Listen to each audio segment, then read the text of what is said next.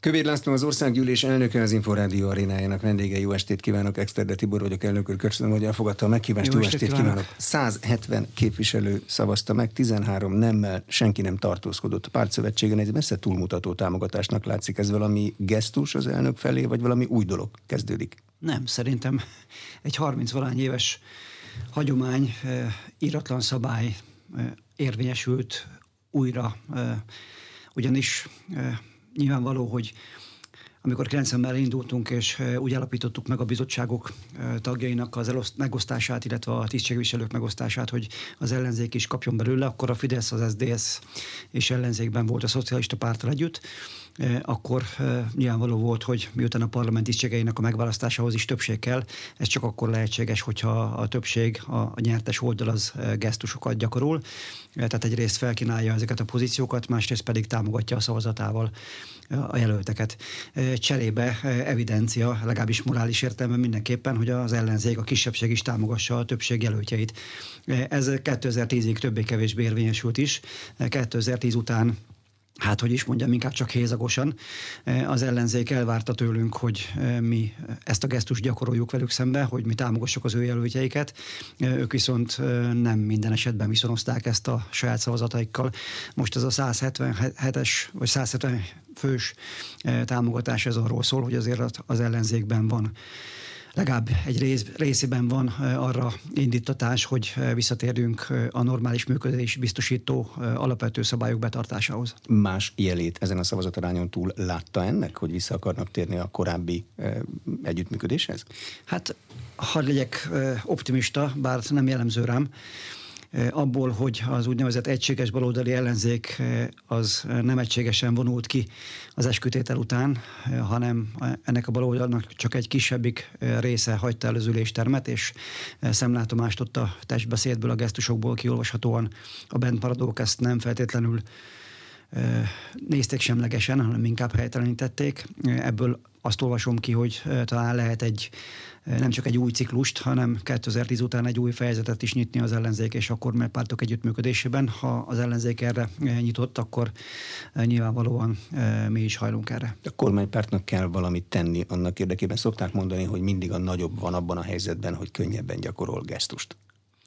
Hát mi például azzal is gesztust gyakoroltunk, hogy folytattuk azt a hagyományt, 30 éves hagyományt, amit a másik oldalon szüneteltettek, hogyha szabad így mondanom.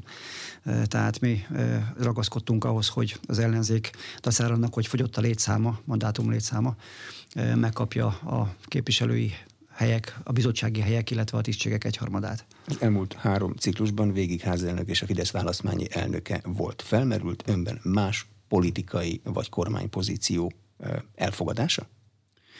Hát bennem föl sem merült. Halovány érdeklődés volt a tekintetben, hogy el tudnám -e képzelni magam a kormány tagjaként, de ez nem volt komoly kérdés, mert aki feltette, az is pontosan tudta, hogy ha erre a választók bizalma lehetőséget ad, és a frakció is megtisztel ugyanezzel, akkor szívesen maradok abba a pozícióba, ahol 12 évet eltöltöttem. Mennyire fontos a házelnöki pozíció? Kívülről nézve valaki nem sokat nézi az országgyűlést, ez egy ilyen eh, protokolláris rendfenntartó funkciónak tűnik. Hát sok igazság van abban, amit kívülről nézve az ember láthat, tehát hogyha a tényleges jogi szabályokban rögzített hatásköröket nézzük, akkor a házelnöki pozíció az valóban inkább protokoláris. De hát mégiscsak van informális politikai súly is a világon, amióta egyáltalán politikai struktúrák léteznek és azt hiszem, hogy a házelnököt nem véletlenül sorolják a három legfontosabb közjogi tisztségviselő közé. Most az én személyemtől teljesen, természetesen függetlenül, tehát az ugyanúgy vonatkozott Gál Zoltárra, mint Szabad Györgye, vagy épességgel Szili Katalinra, illetve Áder Jánosra itt önmagában az, hogy az országgyűlést képviselheti valaki, az ad egy olyan politikai súlyt, ami lehetővé teszi azt, hogy informális döntésekben adott esetben meghallják a hangját, vagy meghallgassák egyáltalán a szavát. Most az én esetem annyiban hát nem speciális, mert a többi házelnök esetében is hasonlókról volt szó, hogy én a Fidesz elnökségének a tagja is vagyok, tehát nyilván a párt politikai döntésekben, amelyek megalapozzák a, a kormányzati meg a parlamentáris döntéseket, vagy megelőlegzik, vagy kezdeményezőleg hatnak, azokban én részt tudok venni. Ha önön múlik, megtartja mindkét tisztséget ebben a ciklusban is, tehát a házelnököt és a választmányi elnökit is? Hát egyelőre még a választmányi elnöki megbizatásom az még több mint másfél évig érvényben van, hogy aztán utána mi lesz, azt még nem döntöttem el, meg nem is szeretném megelőlegezni a többieknek a, a szándékát, bizalmát, de természetesen amennyiben felkérést kapok rá, akkor ezen elgondolkodom adott esetben. Szívesen vállom természetesen, és a házelnökséget is négy évre vállaltam. Nem áll, nem áll szándékomban ezt lerődíteni. Remélem, hogy nem is kerül rá sor. A választmányi elnöki tisztség az ugyanolyan jellegűen fontos, mint egy házelnöki tisztség. A házelnöki tisztség az megválasztástól a ciklus végéig tart, és ez egy ilyen egységesnek tűnik, de a, házel, a választmányi elnöki pozíciót, azt nyilván a választási ciklusok, hogy ciklus közép van, vagy kampány van, az valószínűleg befolyásolja, de lehet, hogy nem. Hát a Fidesz alapszabálya szerint két évente eh, van tisztújító kongresszus is, illetve eh, ehhez kötődően a, a válasz, a helyi tisztségek, illetve a választmányelnöki megbizatás is ehhez igazodik. Eh, ez általában véve, de véletlenszerűen esik egybe a, a ciklus végével, illetve a közepével, tehát úgy nagyjából egy új tisztségviselő megválasztása az azt jelenti, hogy abban a kampányban az a választási csapat viszi a pártot, amelyiket megválasztotta a kongresszus, illetve a választmány megválasztotta a választmány elnökét. De ez lehetne másképp is, ennek különösebb jelentőségét én eddig nem tapasztaltam. A választmányi elnökségnek annyi súlya azért van, hogy maga a választmány, a testület, amelyiket az elnök vezeti, az dönt a jelöltekről, tehát a legfontosabb döntést a politikai életben, egy párt életében azt a választmány hozza meg. Eltekintve az elnök választástól természetesen. Amit Nincs annál fontosabb, hogy ki lesz, a, ki lesz az, aki megméretteteti magát egy következő igen, választáson. Igen. Mi az, amin nem módosít, és mi az, amiben változtatni szeretne az új házelnöki ciklusában? Csinálta már listát erről? Nem, de azért nem, mert semmit sem akarok megváltoztatni, hogyha nem muszáj. Tehát előre láthatóan nincs olyan kihívás előttünk az országgyűlés előtt, sem pedig a házvezetés előtt, ami indokolná, hogy most hozzányúljunk a házszabályhoz, de nem is zárom ki, hogy menet közben valamilyen olyan probléma merül fel, ami még eddig nem volt, és akkor hozzá kell igazítani a szabályt a követendő gyakorlathoz.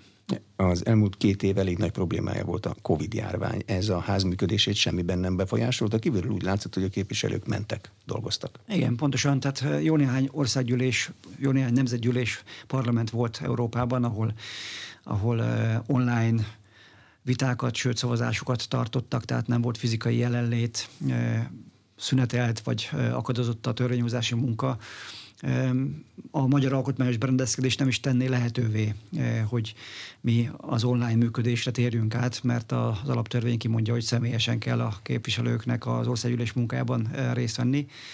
Eh, de megoldottuk ezt egyéb technikai eszközök bevetésével, mondjuk például átköltöztünk a, időlegesen a járvány ide alatt a felsőházi terembe, ahol több ülőhely van, nagyobbat ért, tehát fizikailag távol tudtunk egymástól ülni, hogy a fertőzés veszélyét csökkentsük önként, mert hogy ilyen külön kétharmados törvényt kellett volna hozni arra vonatkozóan is, hogyha elő akartuk volna írni a, a maszk használati kötelezettséget a képviselők számára, de a képviselők megértették, hogy, hogy jó példával is előjárva nekik önként viselniük kell a járvány ide alatt a, a maszkot, és ami korábban, hogy mondjam, lógásnak vagy lustaságnak tűnt, az most munka ügyi szabály lett, ha szabad így fogalmazom, vagy működési szabály. Tehát ott, ahol nem volt szükséges mindenkinek a jelenléte, mert mondjuk szavazásra került sor, ott kifejezetten kértük a képviselőket, hogy csak azok legyenek az ülésteremben, akiknek okvetlenül muszáj, mert például felszólalnak egy adott törvényjavaslat vitájában. A politizálást, a politikai munkát akkor ezek szerint semmiben nem zavarta meg? Nem, én nem érzékeltem azt, hogy bármiben a, a törvényhozás működése az hátrány szenvedett volna a Covid járvány alatt. A Jóisten megsegített bennünket, meg nyilván a, az, hogy következetesen alkalmaztuk azokat a szabályokat, amelyek azért a fertőzés esélyt csökkentették. Relatíve kevés képviselő fertőződött meg, és egyszerre pedig nem volt sok képviselő beteg. Voltak közöttük azok olyanok is, mondjuk a parlamenti Patkónak a kormánypárti oldalán, akik gyakorlatilag a, a lából értek vissza, szintén, szintén Jóisten csodájaként könyveltük el ezt, tehát ezzel nem akarom bagatelizálni azt a problémát, veszélyt, ami akkor leselkedett ránk, csak azt akartam kifejezni, hogy számszileg matematikailag sem volt problémás a parlament működtetése. Mhm. Akkor a házszabályban nem kell ilyen egészségügyi veszélyhelyzeti rendeleteket, albekezdéseket csinálni, hogy mi van akkor, hogyha jön egy következő járvány? Nem, nem, nem kell, de hát remélem, hogy nem jön egy részt, nagyon bízom benne, de hát mondjuk azért ennek az esélyét nem lehet kicsinek tekinteni, de ha újra előkerül ez, akkor, és úgy látjuk jónak, akkor gondolom, hogy ebben a, az ellenzék és a kormánypárt meg tud állapodni, hiszen a saját egészségünk védelméről is van szó, és csak ebből következik az, hogy a parlament is működőképes tudjon maradni. Látja az új ciklus legfontosabb bel- és külpolitikai feladatait már parlamenti elnöki tisztségéből? Hát az egy hogy mondjam, erős kérdés volt, mert szerintem, hogyha valaki azt mondja, hogy látja előre, hogy a jövő év közepén mi lesz Európában, a világban, ezen belül Magyarországon, akkor nagyon sokan nagyon nagy pénzeket lennének hajlandók fizetni azokért a tanácsokért, amiket ez az ember tud adni. Tehát Nyilvánvalóan egy olyan világban élünk, utalnék itt csak a háborúra, mint a legközvetlenebb fenyegetésre, amiben nagyon nehéz kiszámítani, hogy milyen jövő vár ránk. Tehát ha innen közelítjük meg, ebből a bizonytalanságból közelítjük meg a, a teendőket, akkor a legfontosabb teendője az új ciklusnak és az új kormánynak az az, hogy azt, azokat az eredményeket, azt a relatív pozíciót, amit Magyarország az elmúlt 12 évben elért, eh, beleértve a családok, vállalkozások eh, helyzetét, beleértve a rezsicsökkentést, azt a létbiztonságot, amit magunkénak mondhatunk, azt meg tudjuk őrizni, és emellett még ennél fontosabb, hogy egyáltalán a fizikai biztonságát az országnak megőrizzük, tehát ki tudjunk maradni ebből a háborúból, el tudjuk kerülni, egyáltalán hozzá tudjunk ahhoz járulni, hogy a háború ne eszkalálódjon és ne terjedjen át Európa más államaira. De birtokában érzik maguknak ezeket a képességeket? Tehát a háborút nem mi csináljuk. Nálunk nagyobb erők dolgoznak ezen a területen. Mi eszköze van egy magyar politikának, egy magyar parlamentnek ebben az ügyben?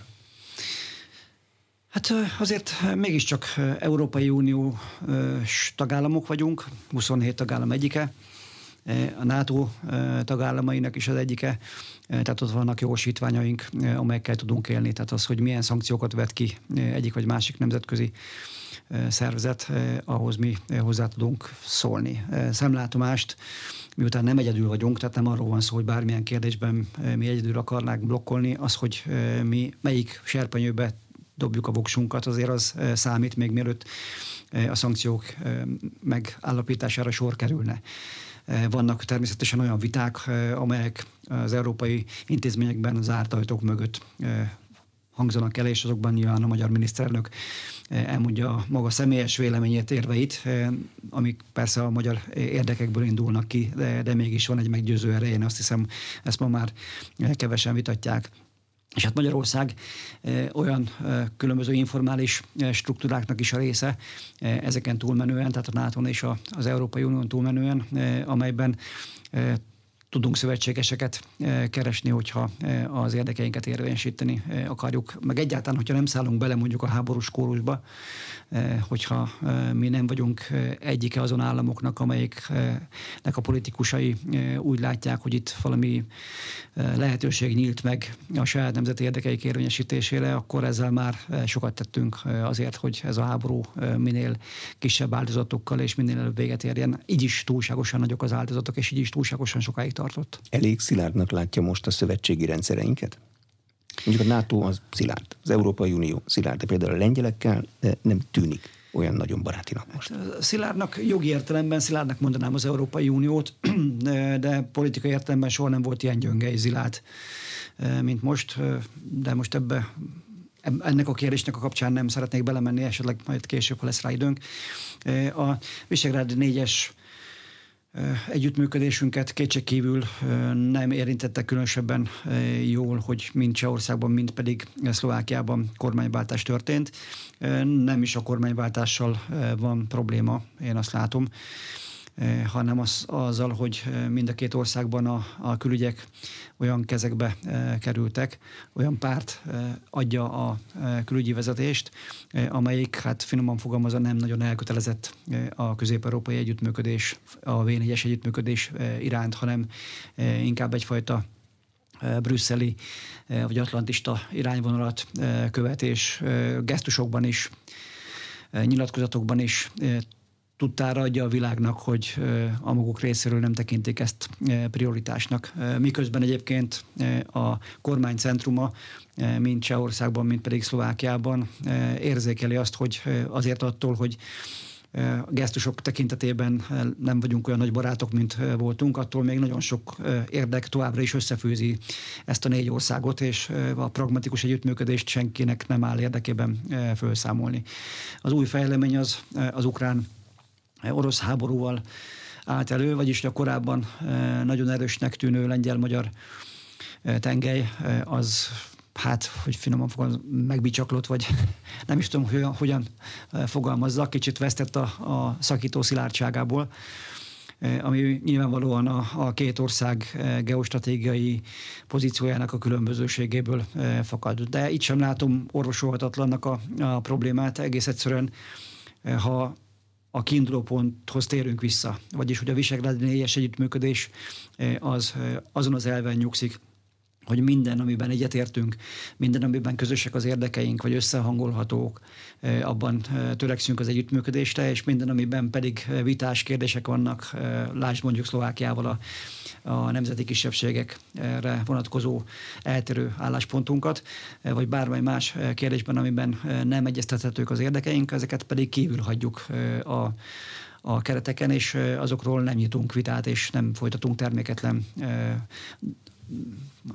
polémiát, tehát ott tudomásul veszük, hogy mások az érdekeink, és tiszteletbe tartjuk a partnerek nemzeti érdekeit. A v együttműködésnek a sikerét az elmúlt 10-1 évben szerintem ez adta, és hogyha ezt folytatjuk, akkor nincsen semmi baj.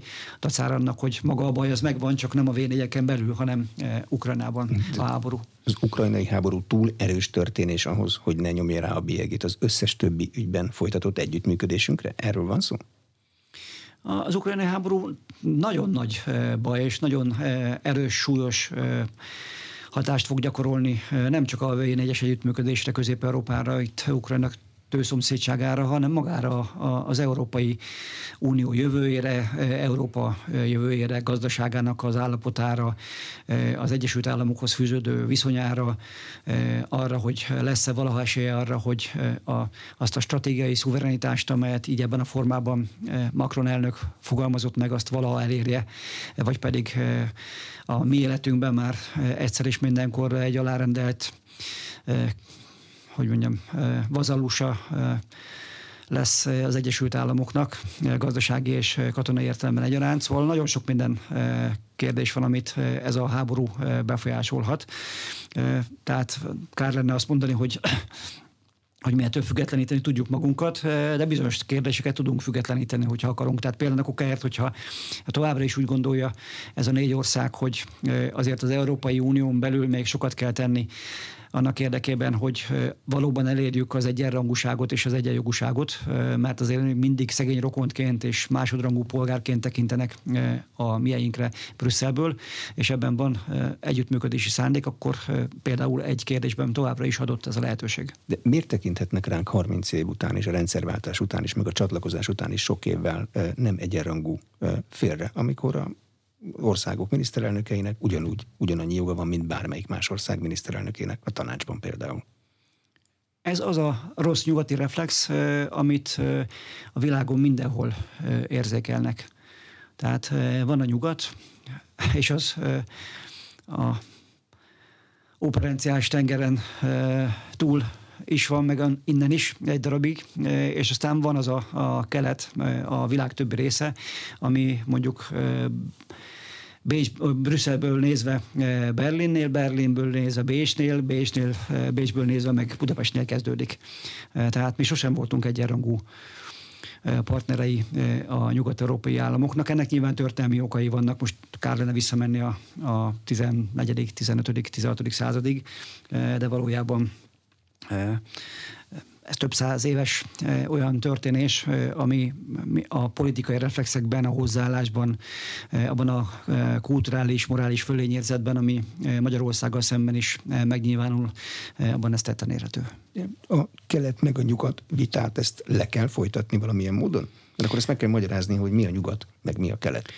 Szerintem nincs itt mit vitatkozni, tehát abból kéne kiindulni, amit ön a kérdésében megfogalmazott. Tehát van egy világos szabályrendszer, amiben az van benne, hogy egyenrangú szuverén partnerek alkotják az Európai Uniót. Tehát, hogyha másik, másik fontos szabály, amit érdemes lenne mindenkinek szem előtt tartani, hogy hogy a szubszidiaritás elvére épül ez az együttműködés, tehát minden olyan kérdésben, amiben a legtöbb információ és megoldási lehetőség a problémákra helyben áll rendelkezésre, ott nem kell fölülről beavatkozni és jobb megoldást találni, mint amit helyben is meg tudnak az emberek érdekében tenni.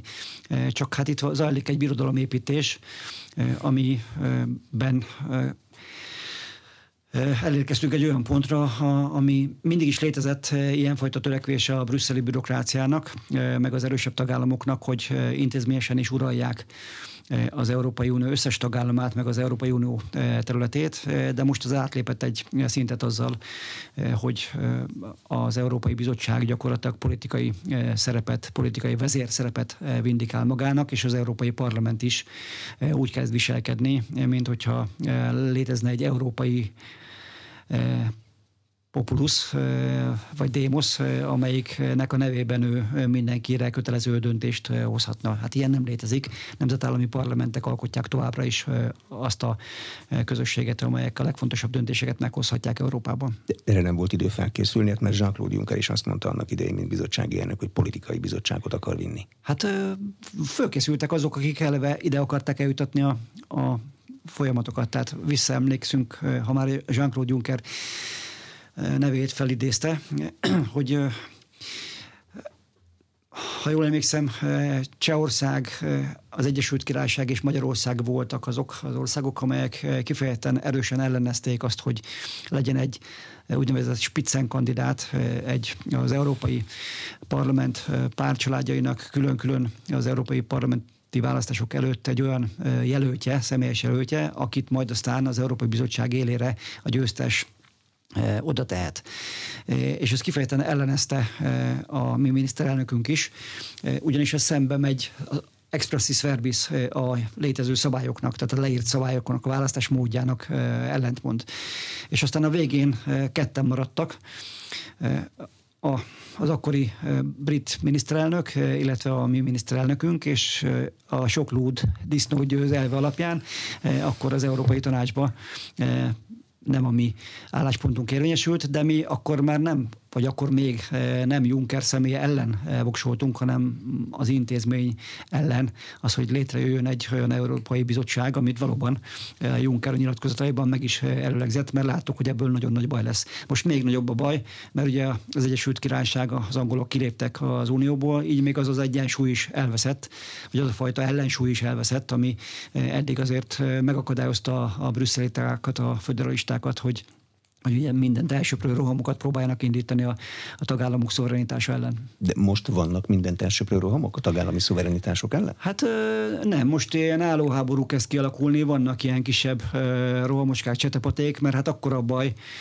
legyen szó a migrációról, a járványról, azzal a gazdasági, gazdasági válságról, ami még a háború előtt a járvány következtében bontakozott ki, most még erre a háború rá tett egy lapáttal, tehát most van elég baja, úgy látom mindenkinek, mint hogy koncentráltan ezzel foglalkozzon, de azért minden részkérdésben, ami fölmerül, azért ott van ez a megközelítés, tehát akár a szankciók kérdésében, akár a, a mondjuk a Covid járványt követő helyreállítás alapkérdésében az ott, mind ott van az, hogy le kell törni a, tagállamok ellenállását, és miután Magyarország áll, áll ellent a legnyilvánvalóban, a legnyíltabban, a leginkább eltökélten, és itt a, a, ehhez a kormánynak meg is van a, a masszív társadalmi támogatottsága, hát nyilván Magyarországot kell elsősorban legyűrni ahhoz, hogy a többiek ellenállását megtörjék. 32 éve képviselő, ha jól emlékszem, az Igen. akkori helyzet, meg a mostani világrend átalakulás között lát valami különbséget? Akkor ez egy rendszerváltás volt a Szovjetunió összeomlásával. Hát vagy valami csak, hasonlóságot, szóval nagy kataklizmák igen, voltak. Inkább, inkább különbséget lehet látni, mint hasonlóságot. Hát akkor világosak voltak, legalábbis világosnak hittük a, a ideológiai, eh, erkölcsi, gazdasági, politikai eh, frontvonalakat vagy különbözőségeket. Tehát volt egy eh, szabad, demokratikus világ, ezzel párosuló erkölcsi fölénnyel, a másik oldalon volt egy, egy működésképtelen diktatúra, ami gazdaságilag is összeomlott, és ebből fakadóan katonailag is gyakorlatilag szerencsére háború nélkül elveszítette a, a, a versenyt és mindenki arra várt 1945 óta Magyarországon, hogy megtörténjék az, ami 1990-ben meg tudott történni, vagyis hogy újra szabadon választhatott Magyarország arról, arra vonatkozóan, hogy kiket bízom meg azzal, hogy vezesse az országot, és hogy milyen irányba menjen a fejlődés. Most ehhez képest a az, amit most látunk, az, az hogy hát ahol csatlakoztunk, az lehet, hogy mi értettük félre 90-be eh, azt a világot, de az is lehet, hogy eh, az a világ változott meg, eh, amire mi olyan nagyon vágytunk 1990-et megelőzően. Mert már amikor csatlakoztunk az Európai Unióhoz, már akkor sem pontosan ugyanúgy nézett ki az Európai Unió, mint ahogy 1990-ben, mire felvettek bennünket sem ugyanaz lett, és hát az, ami meg most van, az meg végképp nem emlékeztet arra a szabad világra, amire ez az ország tényleg évtizedeken keresztül vágyott. Ma pedig, ami Ukrajnában zajlik, az pedig egy Hát sokak megállapítása szerint, amivel én hajlamos vagyok egyetérteni, valójában nem egy orosz-ukrán háború, hanem egy orosz-amerikai háború, vagy hogyha még tovább akarom a, a dolgot feszíteni, akkor tulajdonképpen egy előcsatározása egy amerikai-kínai geostratégiai összeütközésnek, aminek az a lehetséges következménye, talán célja is, hogy Európát le kell választani egyszer is mindenkorra gazdaságilag, politikailag Oroszországról, ez alatt Ázsiáról, tehát megakadályozni azt a amerikai szempontból nézve katasztrofális jövőképet, hogy létrejöjjön a Atlanti óceántól a csendes óceánig egy egységes politikai, gazdasági térség, amelyik önmagában egy akkora potenciált jelent, amihez képest az Egyesült Államok nem rúghat labdába. Tehát, hogyha nagyon szélsőségig akarjuk vinni ezt a, azt az okfejtést, akkor idejük adunk ki. Tehát ma egy olyan tektonikus átalakulás zajlik a, a világban, ami amiben még a, annyi befolyásunk sem nagyon van, mint 1990-ben, pedig akkor is úgy éreztük, hogy vagy sokan úgy érezték, hogy e, tulajdonképpen nem mi küzdöttük ki a szabadságunkat, hanem hát megkönyörültek rajtunk, hogy a változás következtében e, előállt egy olyan helyzet, hogy visszaadták a szabadságunk maradékát. De akkor hogy lehet megkeresni ebben a bonyolult rendszerben a barátainkat? Hát ez egy nagyon nehéz kérdés, mert én úgy látom, hogy a, abban a tekintetben is egészen más a világ 32 évvel ezelőttihez képest, hogy 32 évvel ezelőtt a világot beleértve egyébként régen elnököt, Gorbacsovot, Margaret Thatchert, meg mindenki mást, Helmut Kohlt, olyanok vezették a világot, meg Európát, meg az európai államokat, akik nagyformátumú, képességes, vízióval rendelkező, tehetséges politikusok voltak, és nem valamiféle kivételt képeztek a saját politikai elitjükön belül. Pontosabban a formátumukkal igen, azért is kerültek az érre, de hát az a politikai elit is, amelyik őket kitermelte, azért egészen más minőségű volt, mint, mint a mai. Akik ma Európát, sőt mondhatnám, hogy a, a nyugati világot vezetik, azok rémséges karikatúrái ennek a generációnak. Nem akarok neveket, meg országokat mondani, ne legyen belőle diplomáciai botrány, de hát egy részük nem is érti még a kérdéseket sem, nem hogy válaszokat tudna adni a kívásokra. Egy részük egyszerűen megzsarolt, megvásárolt, korrumpált, jellemtelen figura. Egy részük az eleve annak a globális elitnek a haszonélvező résztvevője, amelyiknek a forgatókönyve szerint zajlik Európa föderalizálása. Egy részük pedig még ennek a régi idősebb generációnak a maradéka, akik pedig cinikusan dacára annak, hogy tudják, hogy elvesztették a meccset, és tudják, hogy mit vesztettek, tudják, hogy a, a saját országuk már soha nem lesz a régi, és gyakorlatilag tönkrement demográfiailag, kulturálisan, mentálisan, morálisan, és éppen most megy tönkre gazdaságilag is azért még fölveszik a, a javadalmazást, még különböző pozíciókban még ott üldögélnek és asszisztálnak Európa tönkretételéhez. És nagyon kevesen vannak olyanok, akik akik értik, hogy mi zajlik, és még kevesebben vannak olyanok, akik elég bátrak is ahhoz, hogy ezt a véleményt megfogalmazzák, és pláne szövetkezzenek másokkal, akiknek szintén hasonló a véleményük. Tehát röviden is mondhattam volna, hogy, vagy mondtam is talán az elején, hogy nagyon nehéz ilyen közegben barátokat találni, de hát nincs más esélyünk, megpróbáljuk. És hát az Európai Unión belül is vannak talán ilyenek, nem mindenki olyan bátor és hangos, mint amilyenek mi vagyunk, de attól még néhány kérdésben lehet rájuk számítani, és az Európai Unión kívül is van élet, tehát hogyha a külpolitikai vonalvezetésünk sikereit kéne felsorolni, akkor az egyik mindenképpen a Szerbiával megkötött olyan megállapodás, vagy megállapodás rendszer egy olyan történelmi kiegyezés, béke és barátság, ami, amire talán 10-20 évvel ezelőtt senki sem számított. De ez egy minta együttműködésnek tűnt a Szerbiával kötött együttműködés, de Szlovákiával például nincs ilyen. De Szlovákiával is sokkal jobb a helyzet, a viszony. Dacár annak, amit korábban elmondtam, hogy a mostani kormány az talán kicsit kevésbé barátságos velünk szemben, de ettől még Szlovákiával továbbra is az a helyzet, hogy a viszonyunk az jobb, mint bármikor korábban volt, és azért ha pragmatikus az infrastruktúrális gazdasági együttműködésre helyezzük továbbra is a hangsúlyt, akkor az így is marad. Tehát Szlovákia a második külkereskedelmi partner, partnerünk, hogy egy fontos kérdést említsek. Világos víziók vannak arról ön szerint, hogy milyen legyen Európa? Vagy csak olyan víziók vannak, amit a másik fél ír le karikatúraként? Arról, hogy az ellenfele mit akar? Hát nyíltan, nyíltan kevesen fogalmazzák meg azt, de azért a konkrét javaslataikból ki lehet olvasni, hogy mit gondolnak, hogy föl kell számolni a nemzetállamokat. Ezt ugye nem lehet nyíltan kijelenteni, mert ellent mondana minden, nem csak a Európai Unió szerződéseknek, hanem ellent mondana minden nemzetállami alkotmánynak. Tehát ezt így nem lehet politikai akarattal, fölülrövő politikai akarattal eh, megoldani. A másik oldalon eh, nehezebb a, a vízióalkotás, vagyis hogy akik ezzel nem értenek egyet, azok tudjanak közösen alkotni egy olyan európai jövőt, egy, legalább egy olyan képet az európai jövőről, ami, amit el szeretnének érni, mert hát eleve védekezésben, hátrálásban a meglévők mentésében próbálnak együttműködni úgy, ahogy lehet. És kiki a maga külön útjait keresgéli.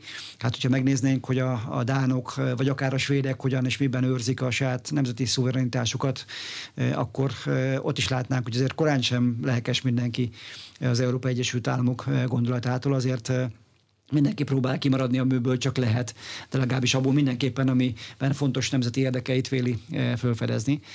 Tehát itt szerintem, amire jó esély volt, és ebbe sajnos a, szintén belerondított a, a háború, az az volt, hogy egy a balti államoktól a Balkánig terjedő közös gondolkodást létre tudjunk hozni a tekintetben, hogy létrejöjjön egy az Európai Unió keretein belül, de azon belül egyfajta tágabb regionális együttműködésben a közös érdekeket érvényesítő blokk ami számos dolog, történelmi okokból számos dolog köt, vagy kötött volna össze. Hát maga a történelmi múlt, hogy nem menjünk nagyon messze a kommunizmus néhány évtizede, amiben mi azért szereztünk speciális tapasztalatokat Nyugat-Európához képest meg az a fajta relatív gazdasági elmaradottság is, ami bennünket jellemez Nyugat-Európához képest, és sok minden más is. Mondjuk a balti államok azért jól mennek előre.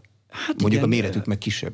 Méretük meg kisebb, így van. Tehát ugyanakkor nem, nem állítom, hogy ez olyan nagyon könnyű lett volna, mert hát már egy olyan kérdést is említett, ami, amiben azért a, a különbözőségek miatt nagyon nehéz az összhang megteremtése. Tehát mondjuk Észtországnak a, a lélekszáma az kisebb, mint Budapesté, de lehet, hogy még Varsóinál is kisebb, tehát nem tudom, hogy hogy van. Tehát így nyilvánvalóan Lengyelország eleve nagy a kicsik között, de kicsi a nagyok között, tehát ennek a blokknak, ha ilyen lett volna, vagy lenne, akkor nyilvánvalóan Lengyelország lenne a, a meghatározó súlyú ereje akinek szintén megvannak a maga nemzeti érdekei. Tehát az Európai Unió, mint konstrukció maga szerintem egy szinte lehetetlen küldetés, mert miközben az erejét a nemzeti különbözőségek, a nemzeti sokszínűség adja, a hagyományokban, megoldásokban, innovációkban rejlő kimeríthetetlen tartalék. Azon közben pontosan azért nem lehetséges létrehozni egy olyan egységes politikai alakulatot, mint amilyen az Egyesült Államok. Fidesznek, amelyik a nehéz helyzetekben mindig tudott innovációval előrelépni, és ezt a választásokon sikerrel be is bizonyította az elmúlt négy ciklusban mindenképpen. Van megoldása erre a problémára? Tehát világosan megmondja, hogy mit kellene csinálni ahhoz, hogy ne a A verzió valósuljon meg az Unióban? A konzervatívoknak mindig az az egyik problémájuk, hogy ők nem szeretnek ilyen víziókat alkotni jövőre vonatkozóan, hanem próbálják azt, ami működik, azt nem elrontani. Tehát eh, mi is csak ennyit tudunk mondani, hogy ami működik, azt nem kell elrontani. Tehát eh, nem kell beleavatkozni például a kokáért a, eh, az államok, a tagállamoknak a gazdaságpolitikájába, mint ahogy próbálták 2010 után egy-két évig, mindenáron ránk kényszerítve a, a univerzálisnak hit megoldásokat, mert mi jobban tudjuk, hogy mit kell a magyar gazdaság válságkezelésében, vagy éppenséggel már a válságon túl a felvéragoztatásában tenni. Egy konkrét példát hadd mondjak erre a hosszú éveken keresztül a Magyarországról szóló bizottsági országjelentésben eh, kiemelkedő helyet foglalt el a közmunkaprogram eh, kritizálása, és azt mindenképpen eh, kivezetni javasolták, azt ellenezték, azt jósoltak előre, hogy ez gyakorlatilag létrehoz egy ilyen kényszermunka gettót, aki belekerül ebbe a, a foglalkoztatási formába, azonnal nem fog tudni kitörni, és gyakorlatilag ugyanazokat az érveket hangoztatták, mint az ellenzék, tehát meg kell növelni a munkanélküli segélyt, meg a, a járadék folyosításának az a időtartamát is ki kell bővíteni, átképzést kell csinálni, meg stb. stb. Hiába mondtuk azt, hogy vannak olyan emberek, akiket nem lehet átképezni, mert elemi képzettségük sincsen. Tehát nekik az első lépés, hogy egyáltalán a munka világával találkozzanak, az a közmunkaprogram. Most a kampányban jártam sok helyen, és Makona polgármester úr mondta el, hogy neki a közmunkaprogram csúcsán bevezetése után nem sokkal 500 közmunkása volt, akit a város foglalkoztatott, mára 100 lett. A másik 400, az köszönni szépen, az a különböző vállalkozások által kínált munkahelyeken dolgozik, nem közmunka bérért, hanem rendes piaci bérért. Tehát ha mi a brüsszeli okosokra hallgattunk volna, akkor egy csomó ember ma munkanélküli lenne. Éppen a közmunkaprogram kellett ahhoz, hogy bevezessük őket a, a rendes piaci munka világába.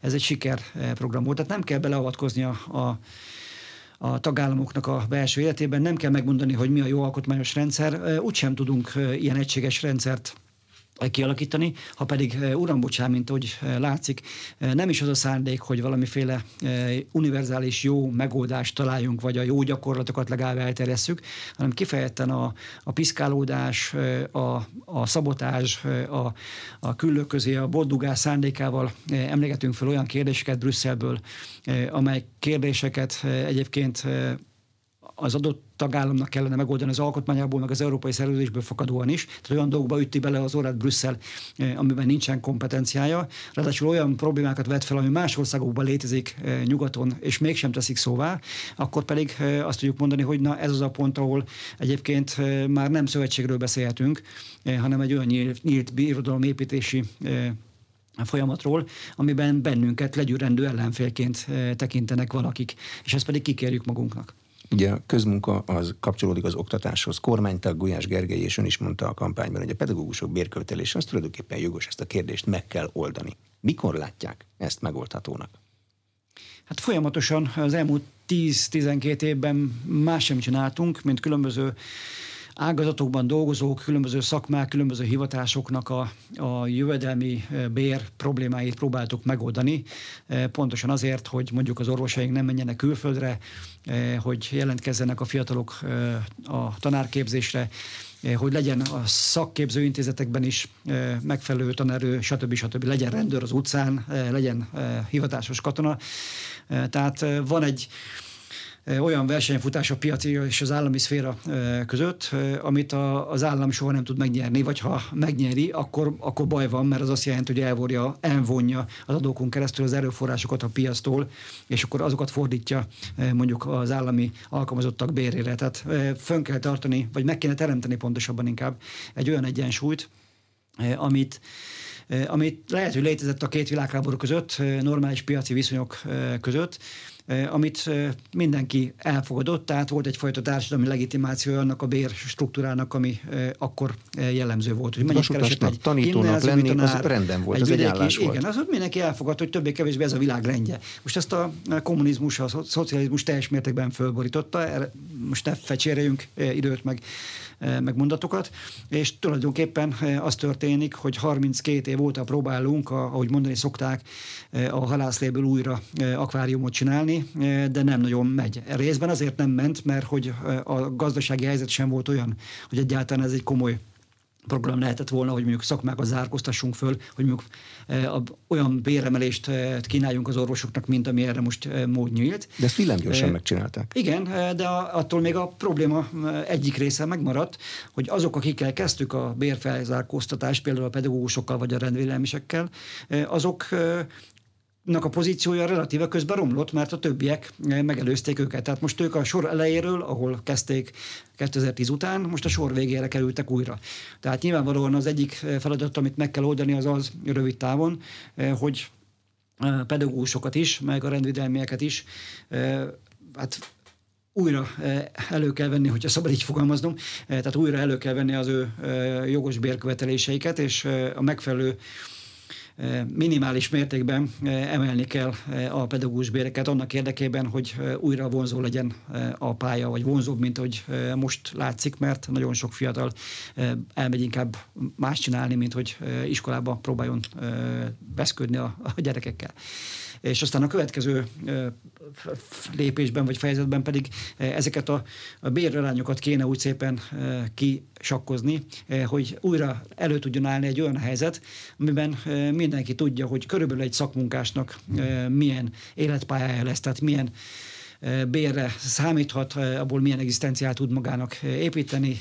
Egy orvosnak, egy házi orvosnak, mondjuk egy orvos professzornak, milyen egy középiskolai, egy általános iskolai tanárnak milyen lehetőségei vannak, és akkor ha ezt sikerül előállítani, ami azért nem egy ciklusnak, meg nem egy-két évnek a munkája, és kéne hozzá egyfajta társadalmi egyeztetés, meg kéne hozzá egy közös nevező azokkal a politikai erőkkel is, akik éppen aktuálisan ellenzékben vannak, hogy lehetőség szerint ne borogassuk fel újra és újra ciklustól ciklusra ezt az egészet, akkor talán el lehetne érni azt, hogy újra már csak idézőbe kéve azzal kéne, kelljen foglalkozni, hogy az inflációhoz hozzáigazítjuk mondjuk a lemaradóban lévő állami fizetéseket. Ez hogy látja, el lehet kezdeni egy gazdasági válság elején? Hát ez, a egy, jó, ez egy jó kérdés. Infláció Tehát, is van még ráadásul, ez egy jó, optimistább voltam egy-két évvel ezelőtt, amikor még nem volt se a pandémia okozta gazdasági probléma, ami ugye nem magyarországi, meg még csak nem is európai, hanem világméretű probléma.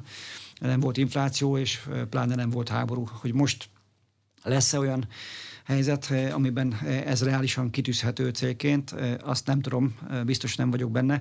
Minden esetre a magyar gazdaság növekedési kilátásai azért az elkövetkezendő egy-két évre nem rosszak. Tehát, hogyha a helyzet nem lesz rosszabb drámai módon, mint ahogy most fest, akkor, akkor talán hozzákezdhetünk ehhez a munkához is. Mennyire tartják fontosnak ezt a szövetséget alkotó pártok? Tehát nagyjából ezt a prioritás lista elejére teszi a Fidesz is, meg a KDNP is? Hogy látja most? Hát Hát úgy látom, hogy így, így konkrétan ebben a formában ez a kérdés elő sem került semmilyen ülésen. Nem csak kormányülésen, ahol én nem veszek részt természetesen, hanem a, a Fidesz elnökség ülésein sem.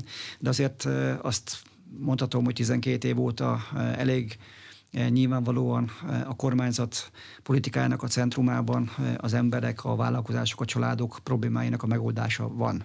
Hogyha valaminek tulajdonítható a, a negyedik kétharmados korábbiakat meghaladó mértékű támogatottsággal elért győzelmünk, akkor szerintem mit kell keresni a, a titoknyitját, ha egyáltalán ez titok, hogy 12 év után az emberek kezdték elhinni, hogy a politika az tényleg róluk szól nem nagyon hittek benne 20 éven keresztül, talán 14-be se hittek benne, talán 18-ba sem hittek még benne, de most már mégiscsak 12 év óta folyik egy olyan kormányzás, amiben konkrét társadalmi csoportok, sőt széles társadalmi rétegek, tömegek érzékelik azt, hogy a politikai döntések azok az ő személyes boldogulásukat, családjuknak az előre menetelét, az egzisztenciájuk erősödését szolgálják, és ezt a saját bőrükön meg pénztárcájukon érzékelik. Tehát ennél biztatóbbat nem tudok mondani, de szerintem ez a, az a legtöbb, amit egy politika elmondhat magáról. De ennyire jól csinálták, vagy az ellenfelük ennyire nem mondott semmit arról, hogy ő hogyan akarná csinálni? Mert van egy ilyen magyarázat is. Nehéz volt ellenzékinek lenni az elmúlt 12 évben. Hát nem csak azért, mert az ellenzék egy része, részes volt az ország tönkretételében 2010-et megelőzően, és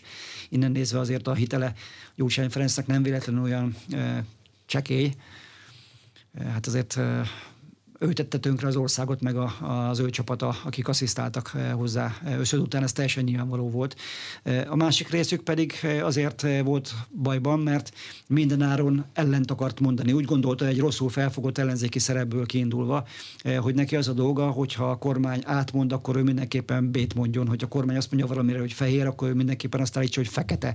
Ha mond egy számot a kormány, akkor ő mindenképpen egyet magasabbat mondjon, vagy fordítva egy alacsonyabbat. Tehát egyszerűen nem tudták megkülönböztetni sem a lényeges a lényegtelentől, sem pedig azokat a kérdéseket elválasztani, amelyekben együtt kellett volna működniük a kormányal, azoktól, amiben mondjuk érdemes lett volna alternatívát felállítani. Tehát szerintem szellemi problémák is volt, szellemi képességbeli problémák is voltak, vannak az ellenzék sikertelensége mögött alaptörvénymódosításra készülnek, a rendkívüli jogrendeket tisztáznák újra. Itt volt már egy hat különleges állapotról háromra való redukálás, az 2023-mal lépne életbe, de most az ukrán háború miatt egy új változás jön. Erre miért van szükség? Hát szerintem ez elég kézenfekvő, hogyha ha egy világjárvány okozhat olyan problémákat, amelyekben a gyors döntéshozatal az, az szükséges, elengedhetetlen ahhoz, hogy az ország biztonságát meg lehessen védeni, az emberek biztonságát meg lehessen védeni, akkor a szomszédunkban zajló háború az, az eminensen ilyen.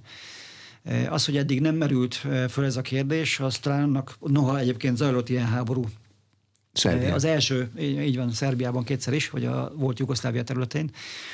Aztán annak volt betudható, hogy hogy akkor azért nem gondolta senki, hogy egy belső polgárháború az átterjedhet Magyarországra, átterjedhet Európára. Most azonban a világ egyik legerősebb katonai, nem mellesleg atomhatalma áll háborúban egy szomszédunkkal.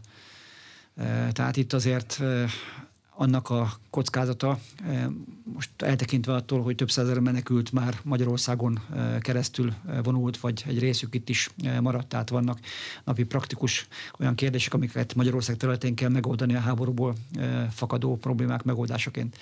Tehát ott, itt most egy olyan eddig nem tapasztalt helyzetről van szó, ami, amiben szerintem érdemes, sőt nemzeti érdek, és remélem, hogy az ellenzék is belátja, hogy ez erről szól, és nem többről meg kell adni a kormánynak azt a lehetőséget, hogyha gyors döntést, intézkedést kell hozni, akkor ne kelljen a parlamentáris procedúrát végigjárva több héten keresztül Tárgyalni. törvényalkotással tölteni az időt, miközben nincs arra időnk, hogy hat hétig várjunk, mire egy törvényt kiirdet a, hmm. a köztársaság elnök. Amikor az alaptörvénymódosításra beleírják, hogy milyen típusú döntések hozhatók, és milyenek nem hozhatók? Mert tehát mi más kifogása lehetne egy ellenzéki Szerintem a, a, modell az, az ugyanaz, mint amit, amit a pandémia kapcsán alkalmaztunk. Tehát nem ismerem a, a jogszabály szövegét, szerintem talán még kész sincsen. Minden esetre hivatalosan semmiképpen nincs ez még a parlament asztalán, de én azt gondolom, hogy logikus, hogy ugyanolyan korlátokkal kell ezt is megalkotni, mint hogy a pandémiára vonatkozóan azt a vészhelyzeti törvényt, vagy annak a lehetőségét megalkottuk, vagy létrehoztuk. Tehát hmm. itt tulajdonképpen időben is korlátosnak kellene nyilvánvalóan, meg a, a az intézkedések tárgykörére vonatkozóan is egy világos korlátot kell szabni, és persze természetesen azt, hogy a parlament mindenkor ellenőrizheti a kormányt, hogy ez a pandémia ide alatt is volt, az teljesen természetes. Bevált a korábban hozott rendkívüli helyzeti intézkedés?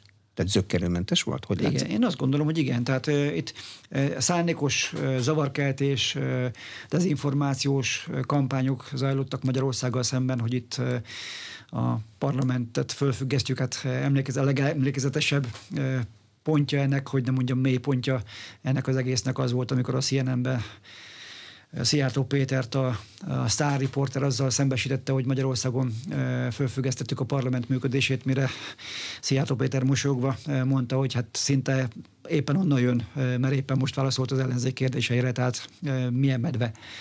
Tehát szerintem ez bevált, ma már ezt kevesen, ha egyáltalán van, aki kifogásolja vagy felemlegeti. Mm. Mi a szerepe a leköszönő köztársasági elnöknek a magyar közéletben Áder János távozik. Mi erről az ön véleménye? Hát, ha nem bántok ezzel meg senki mást, talán Áder János leköszönő ház, köztársasági elnök úr abban különbözik az elődeitől, hogy relatíve fiatalabban hagyta el a, a pozícióját, betöltve a két ciklust, tehát már nem lehetne harmadszorra megválasztani. Ezért még nem csak, hogy neki van energiája eh, ahhoz, hogy eh, valamit csináljon, hanem talán még eh, a másik oldalról is mondhatnánk azt, hogy luxus lenne egy nemzetközi tekintéllyel bíró eh, közszereplőt eh, mellőzni, vagy nem megadni azt a lehetőséget, hogy ő az ország érdekében az informális diplomáciában továbbra is működjön. És hát nem akarok én a köztesség elnök úr nevében beszélni, nehogy félreértésessék, ezt majd inkább tőle kérdezzék meg újra de hát ő nyilvánvalóan az elmúlt ciklusában fölépített magának egy olyan nemzetközi tekintélyt, ismertséget, ami egy nagyon is aktuális kérdéshez, a, a természetvédelemhez, és azon belül is a, a víz kérdéséhez kötődik. Tehát számomra evidens, hogy ezt a fajta tevékenységét, közjogi munkáját folytassa immáron nem hivatalos minőségében, hanem egy ilyen nem hivatalos informális diplomáciai keretek között egyfajta jószolgálati követként. Vagy De nem nincs tudom, hagyománya milyen. nálunk. Ugye nincs, nem, nem utazó igen, nagykövet, igen. nyilvánvalóan, mert nem a kormány alá van rendelve, igen. hanem valami egész más minőség. Nincs, Igényli nincs. a parlament hát, vagy a kormány az együttműködést? Nincs hagyománya, mert hogy nem is nagyon volt erre lehetőség, hogy ez a hagyomány kialakuljon. Tehát először fordul elő velünk, hogy, ahogy mondtam, hogy egy olyan még mindig fiatalnak tekinthető politikus hagyja el a, a formális kereteket, akinek energiája is van, van kapacitása, van politikai tőkéje, nem csak Magyarországon, hanem nemzetközi viszonylatban is, és most nem szeretném az ő jövőbeni tevékenységét redukálni erre a területre, mert világos, hogy vannak olyan köztársaság elnökök még, akik vele egy cipőbe járnak, tehát ha majd egyszer például Duda lengyel elnök úr is leteszi a, a stallumot, megbizatását, és akkor ő is úgymond nyugdíjba megy, attól még kiválóan együtt fognak tudni működni, és sokat fognak tudni tenni a lengyel-magyar barátság erősítéséért, de ugyanezt mást kapcsolatrendszeret tekintetében is elmondható. Ugye a informális pozícióról van szó, tehát akkor nem kell hozzá alaptörvényt módosítani, nem, beleírni nem, semmiképpen, a rendszert. Semmiképpen. Tehát... Azt gondolom, hogy egy tisztességes mértékig biztosítani kell ehhez a szükséges infrastruktúrát, pénzt, titkárságot, titkárságot adott esetben utazási lehetőségeket, tehát ennyi az egész, és azt gondolom, hogy ez szinte jár minden köztársasági elnöknek. Hozzáteszem, hogy ez nem újdonság, azért eddig is a volt köztársasági elnökök megkapták ezt a lehetőséget, csak mondjuk közülük egy sem volt tíz évig hivatalban, ugye, ha jól számolom, és egynek sem volt ilyen széles nemzetközi ismertsége, kapcsolatrendszere. A parlamentben ugye egy állandó bizottság maradt elnök nélkül a népjóléti, ha jól emlékszem. Igen, Mindenkinek máshol sikerült betölteni. Gönc tíz évig volt, tehát nehogy véletlenül valaki megróljon bennünket, hogy rossz a memóriánk. Ott mi történt? Hát az történt, hogy miután nem volt megállapodás a felek között, tehát az ellenzék nem tudott egységesen javaslatot tenni, ezért az elnökre árult az a, a felelősség, hogy személyes javaslatot tegyen. Itt voltak ütközések a Mi Hazánk mozgalom és a baloldali ellenzék között, ezeket többé-kevésbé sikerült feloldani, illetve azt az elvet érvényesíteni, hogy mind a tagság, mind a tisztségek tekintetében az ellenzék a maga arányát e, lássa visszatükröződni. A teljes ellenzék a teljes, az egyharmadot. A teljes ellenzék az egyharmadot a, ezekben a pozíciókban. E, azonban miután, mint mondtam, azért korábban történtek olyan dolgok, amelyeknek nem lett volna szabad a magyar parlamentáris gyakorlat szerint megtörténni, és így a mi, mi nézőpontunkból nézve a, a informális szabályokat fölmondottnak tekintettük.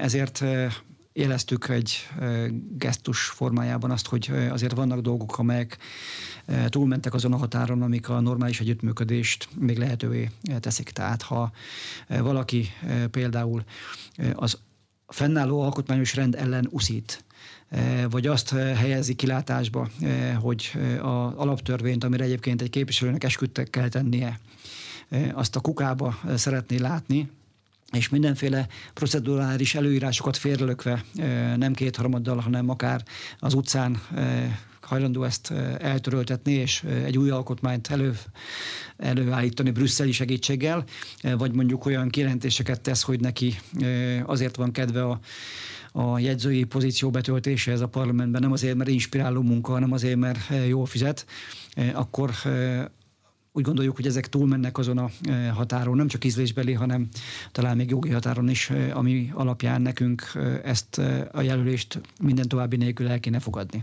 Tehát én miután éreztem ezt a problémát, konzultáltam a, a frakciónk vezetésével, és csak olyan neveket terjesztettem elő, amelyekről biztos lehettem, eh, hogy a többség is támogatja, és nem ott fog kiderülni, hogy eh, egy nevet eh, leszavazunk.